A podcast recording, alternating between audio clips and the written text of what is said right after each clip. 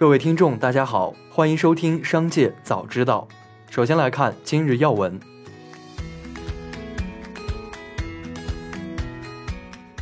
没有劳动关系，单纯挂靠在中介公司缴纳社保的行为已涉嫌违法。现实中，代理中介机构或个人主要通过伪造劳动关系、变造书面材料等方式代缴或补缴社保费，其行为涉嫌违法，数额较大的还会构成犯罪。一旦被查实，违规缴纳的社保费将被清查，当事人也将承担相应法律责任。目前，社会保险费由税务部门负责征收，严格按法律政策规定办理，不委托任何公司代办代收。传闻称，目前已有银行告知一些大型优质房企，针对出险企业项目的城债式收购，相关并购贷款不再计入三条红线相关指标。受此影响，一月七日。新华联、南国置业、阳光股份、泰禾集团、嘉凯城等多股涨停，万科、保利发展纷纷拉高。国内首条民资控股高铁杭台高铁将于一月八日正式开通。一月七日，国家铁路集团公布此消息。该线路投运后，从杭州到台州最快用时一小时三分钟，通行时间较此前缩短近一半。杭台铁路全长二百六十六公里。其中四十三公里利用既有线杭甬线，新建里程二百二十三公里，总投资约四百四十八点九亿元。一起来关注企业动态，爱奇艺 VIP 会员一月七日宣布，请西安和咸阳人民线上免费看大片。西安和咸阳的手机账号用户，从二零二二年一月七日零点到二零二二年二月六日二十四点，可线上免费观看两百余部精品佳作。涵盖电影、电视剧、综艺、纪录片、动画等五大内容品类。据报道，二零二一年十一月三十日上午，被北京市公安局朝阳分局刑事拘留的私募市场知名大佬级人物汪朝勇，在三十七天拘留期满后，一月六日取保候审。一月七日，汪朝勇一连发出十条朋友圈，均为信中立公司新闻。房多多公司宣布。已收到纳斯达克股票市场有限责任公司上市资格部工作人员于二零二二年一月四日发出的书面通知，表示由于公司美国存托股票的收盘价连续三十个工作日低于每股一点零零美元，公司不再满足纳斯达克上市规则五四五零中规定的纳斯达克最低投标价格要求。虽然因涉嫌传销被立案调查。但张婷旗下的 TST 婷秘密在电商平台以及微信小程序等均可正常购物。客服表示，他们仍旧正常发货。一些与 TST 相关的微信公众号上不仅有促销活动，还有新品发布。查询相关工商信息，发现张婷在涉事企业中居然是零股权。睢县足力健鞋业有限公司新增两项被执行人信息，执行法院分别为东辽县人民法院。莆田市中级人民法院执行标的分别为三千一百零一点八七万元、四千八百九十二点二四万元。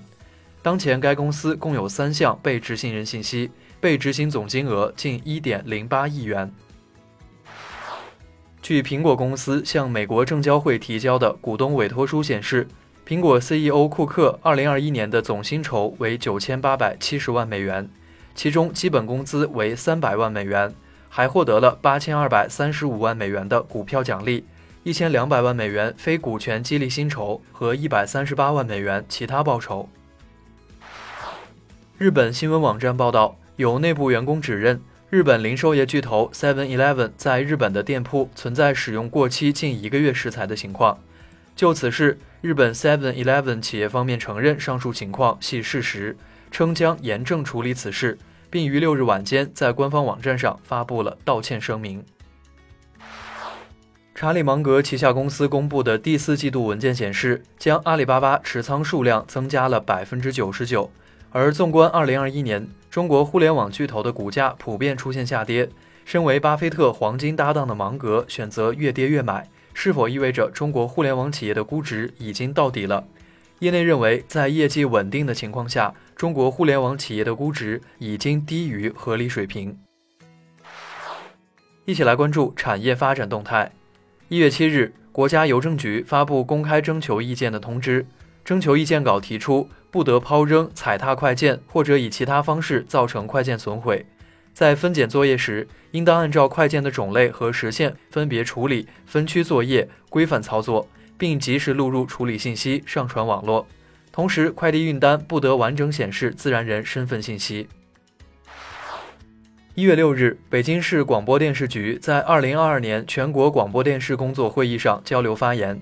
二零二一年，北京市广播电视局打好文娱综治组合拳，果断处置爱奇艺《青春有你三》舆情事件，及时发布措施加强网络综艺节目管理，深入开展专项调研，全面叫停偶像养成类网综、单改题材网络影视剧，认真开展网络影视剧、短视频、直播领域专项清查。着力营造清朗健康的首都网络文化空间。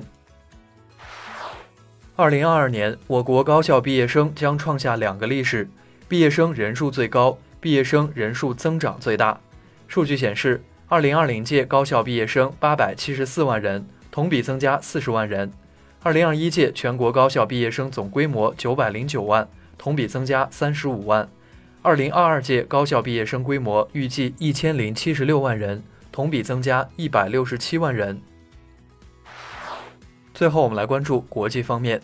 韩国前总统朴槿惠出狱后，摇身一变成了爆款作家，其新书《不是对谁都会心生思念》受到热捧，成为韩国多个书店最为畅销的图书。韩媒称，四分之一的读者是六十岁以上的老年男性。数据显示，朴槿惠的新书成为新年首周销量冠军。目前，该书售价为一万三千五百韩元，约合人民币七十二元。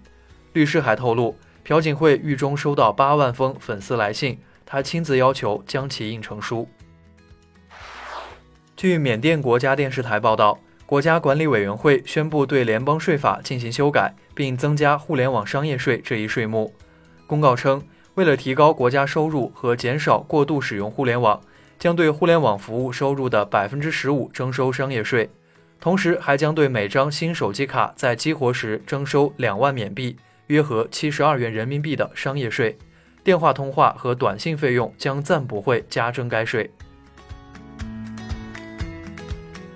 以上就是本次节目的全部内容，感谢您的收听，我们明天再会。